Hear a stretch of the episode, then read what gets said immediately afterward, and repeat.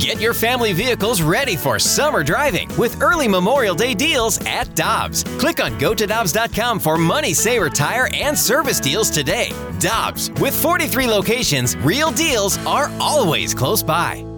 Another day is here, and you're ready for it. What to wear? Check. Breakfast, lunch, and dinner? Check. Planning for what's next and how to save for it? That's where Bank of America can help. For your financial to-dos, Bank of America has experts ready to help get you closer to your goals. Get started at one of our local financial centers or 24-7 in our mobile banking app. Find a location near you at bankofamerica.com slash talk to us. What would you like the power to do? Mobile banking requires downloading the app and is only available for select devices. Message and data rates may apply. Bank of America and a member FDIC. Backup Jimmy Garoppolo stepped in and led the 49ers to a victory, and we learned that Lance is out for the season after surgery. And Kerry Davis and Randy Karraker go to the Brown and Crouppen Celebrity Line, and our friend Nick Wagoner of Edwardsville of MIZZOU covers the 49ers for NFL Nation on ESPN.com. Good morning, Nick. How you doing? I'm good, guys. How are you? Good. Kerry's got a question for you. Hey, Nick, I know it's like 719 uh, out there on the West Coast. What time do you normally wake up? Uh, and is this an early uh, wake-up call for you? Uh, no, I'm I'm an early to bed, early to rise type. So I, I'm usually asleep by 9:30 and up by about 5:30. So I've already been on the treadmill this morning. Good for so you. You, you. you can't get me, Kerry. I know you tried. so, uh, so you're spending more time on the treadmill today than Trey Lance is.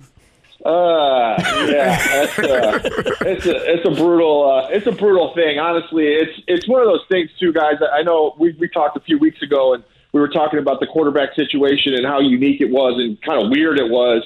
And and it just it, you feel bad obviously anytime a guy gets hurt, but in Trey Lance's case, this is a situation where we were kind of in like a short-term quarterback controversy, like what's going to happen for the rest of the year because Jimmy Garoppolo is probably gone after this year when his contract expires.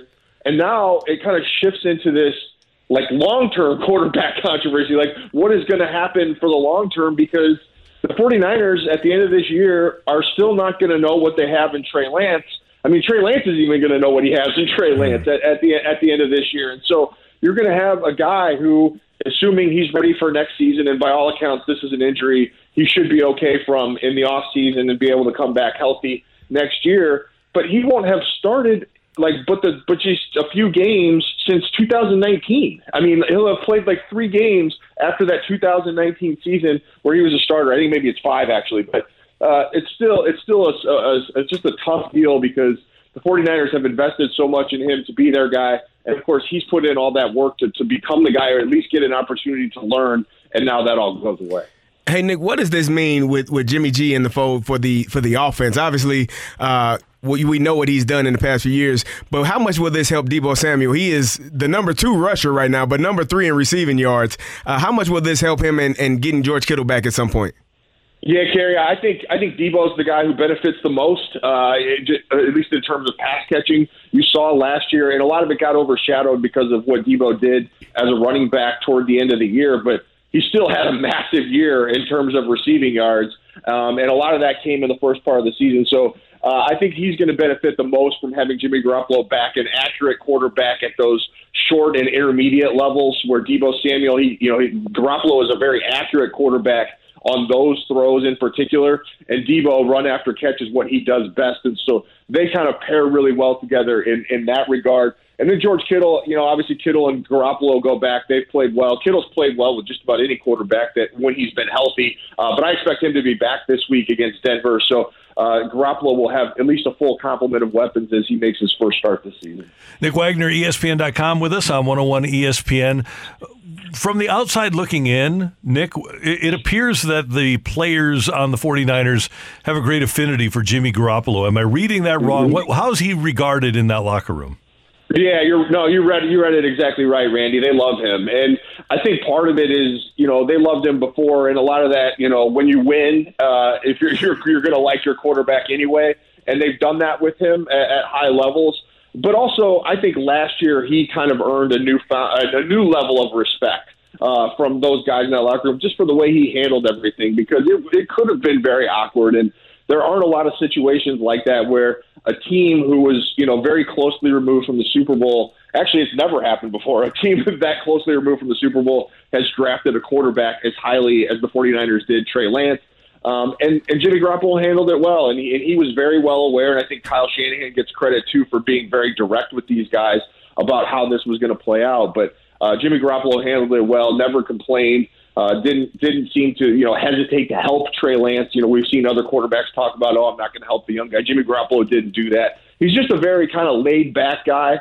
And people you know Randy you remember and you too Kerry probably people talk about Marc Bulger all the time like he was laid back and said but they confuse that for not caring. And and that's not Jimmy Garoppolo. He does care very much, but but his kind of casual approach I think uh, goes a long way with those guys uh, because they see the work that he puts in otherwise. Hey, I want to go back a little bit because you said um, you spoke about what it means for the 49ers for next year. Jimmy G has a no trade clause. He can't be tagged next season. Mm-hmm. Uh, Trey uh, uh, Lance is coming off of the, the injury. What what do you expect for this this quarterback position from a guy that hasn't played enough games and a guy that more than likely in Jimmy G you won't be able to resign? That's that's the, the big the big question, Kerry, is what happens if Jimmy plays well and – let, let me let me start here first. Actually, the kind of irony of this whole situation is is you know the 49ers are were intentionally getting rid of Jimmy Garoppolo or wanted to get rid of Jimmy Garoppolo for a number of reasons, but the number one reason was because he couldn't stay healthy. And now Trey Lance goes out in week two, and you're counting on Jimmy Garoppolo to do what for 15 games? Stay healthy. So it's a that's a pretty big ask. Uh, if he can do that and he plays well, he is going to get a nice chunk of change on the open market. And as you said, Kerry, he has total agency over that. Nobody can tell him anything. He can choose where he wants to go. Nobody can stop that. But if you're the 49ers and he does that, and let's say he leads them deep into the playoffs again, they have to at least consider trying to bring him back. Now, I don't know that they'd be able to afford it if Garoppolo does that well, because I think he'd probably get a nice deal somewhere. But it's something that they would have to look into which is just an insane thing to say. Like it's just absolutely insane to have that conversation right now and talk about Jimmy Garoppolo not only staying last year, staying this year, and then potentially beyond this year, but this team is built in a way that they are in their window right now, and it's really hard to imagine that they would go into next year with an unproven Trey Lance again uh, as just the only quarterback. I'm not saying he wouldn't be the starter, but as the only proven, or you know, in his case, unproven, only guy that they're counting on at the game's most important position. It's really interesting. It doesn't seem like it could have gone any worse because it was my impression that aside from Jimmy's fragile nature, the fact that he doesn't play all the time, they have so many good players that they wanted to have a quarterback on his rookie contract, right? You've got your, both your tackles, yeah. you've got Bosa, you've got Warner, you've got all these really good players that you're paying a lot of money to, and you didn't want to pay your quarterback now. Yeah, and that's you know it's it's just it, it's just a tough spot. Like there really isn't a comparable situation to this. I was uh, for a story that we reported yesterday, me and Tim Kuhn that uh, ran yesterday on ESPN, and we were kind of looking back at has what is what is the most comparable situation to this, and the only one we could even find that was close was back in Cincinnati. You know, Carson Palmer got drafted, and he sat that whole first year uh, after being the number one pick, and Jon Kitna started and then the next year the two flip flipped roles. But even that, like those Bengals teams weren't good. So it wasn't it wasn't the same type of situation where there was expectations to win, and Jon Kitna wasn't making the amount of money that Jimmy Garoppolo hmm. was either. So um, it is it is just a it is a really unique situation. There's really no way to sit here and say this is how it needs to be handled because there's no precedent for it. Hey Nick, you all have a uh, a, a challenge coming up Sunday night. I, well, I don't know if it's a challenge. It's against the, the Denver Broncos. I don't know how challenging it will be. Uh, what have you seen from the Broncos and, and with Russell Wilson, and what can we expect from the 49ers this weekend? I've seen a lot of cheesiness from Russell Wilson. Does that count for anything? Uh, but uh, yeah, no. I mean, I, I just watched him a little bit yesterday, and I, I think the thing with Russell Wilson that's interesting is, and I always respected him a lot as a player um, I've seen him do a lot of damage to the NFC West over the years as someone who's covered this division for a long time. But I don't know that he's the same guy, and and that's to be expected because he's what 34, 35 years old at this point.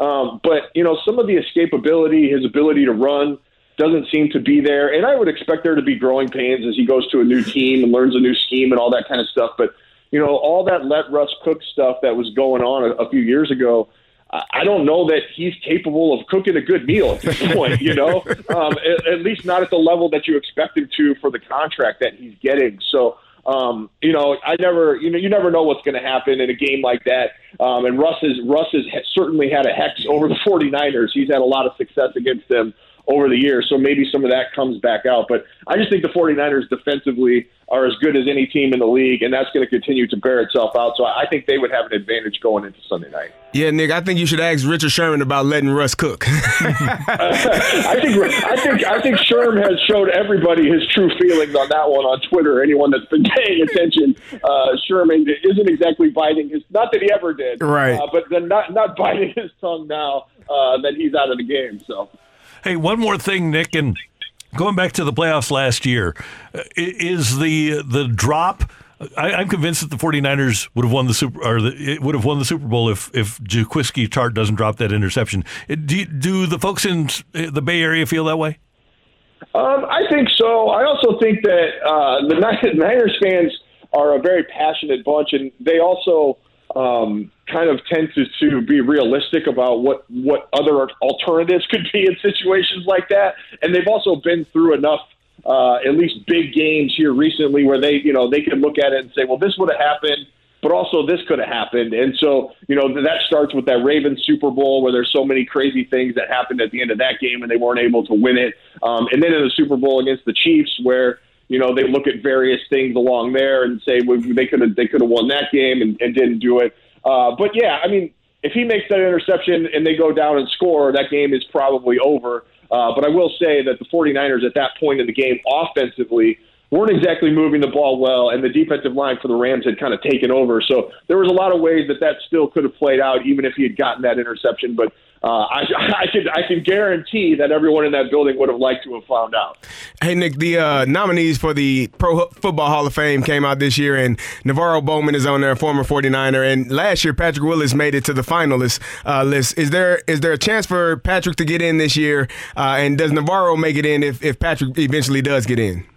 Yeah, let me let me start here. I just want to say this, and this is pandering a little bit, but it's time to put Torry Holt in the Hall yes, of Fame. Yes, we said that um, earlier, and, and it, it, needs to it needs to be done. You know, I know that a lot of receivers, there's been a log jam and all that stuff, but some of these guys that are going in now are not better foot, were not better football players than Torry Holt. Not that they're not deserving, but um, it is time for Torry to go in. So I just want to say that first of all. I do think Patrick Willis also deserves to go in, and I know his career uh, was a little shorter than others, but he was a dominant force, and you guys know that as well as anybody watching the NFC West over the years. Uh, you could talk to any Ram. I mean, Steven Jackson. I used to love talking to Steven Jackson about Patrick Willis because of the level of respect that he had for him and what a great player he was.